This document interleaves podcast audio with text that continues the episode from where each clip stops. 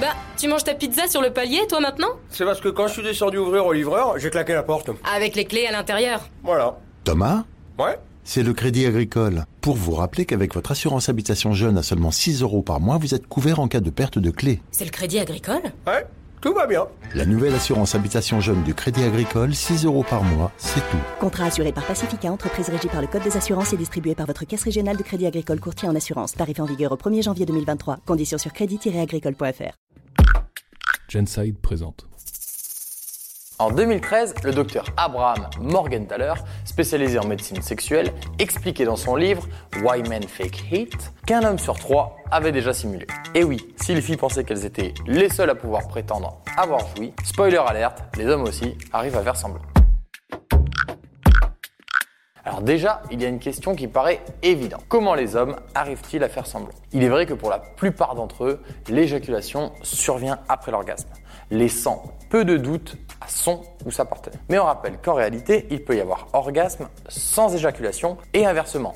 Un homme peut éjaculer sans avoir eu de plaisir. Du coup, dans les deux cas, la personne à qui ça arrive peut très bien prétendre avoir joui sans que ça soit forcément arrivé. Ensuite, les partenaires ne font pas forcément attention au sperme qu'il peut y avoir ou non. L'homme peut donc sans aucun problème s'extasier sur un orgasme qui n'est en réalité jamais arrivé.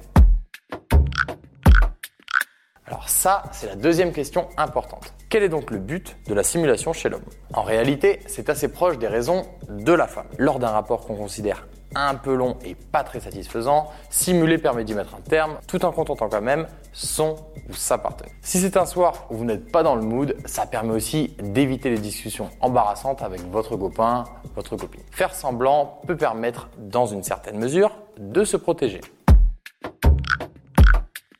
Si la simulation peut servir dans quelques cas, il faut cependant ne pas oublier qu'être honnête, c'est une qualité. Quand on n'y arrive pas, bah on n'y arrive pas. Et il est parfois préférable de le dire à son ou sa partenaire qui sera plus enclin à entendre ça plutôt qu'à se faire duper quant à votre plaisir. Et oui, on enterre l'idée reçue que les hommes ont toujours envie et qu'ils jouissent à tous les coups. Il faut accepter que parfois, ça ne se passe pas comme ça.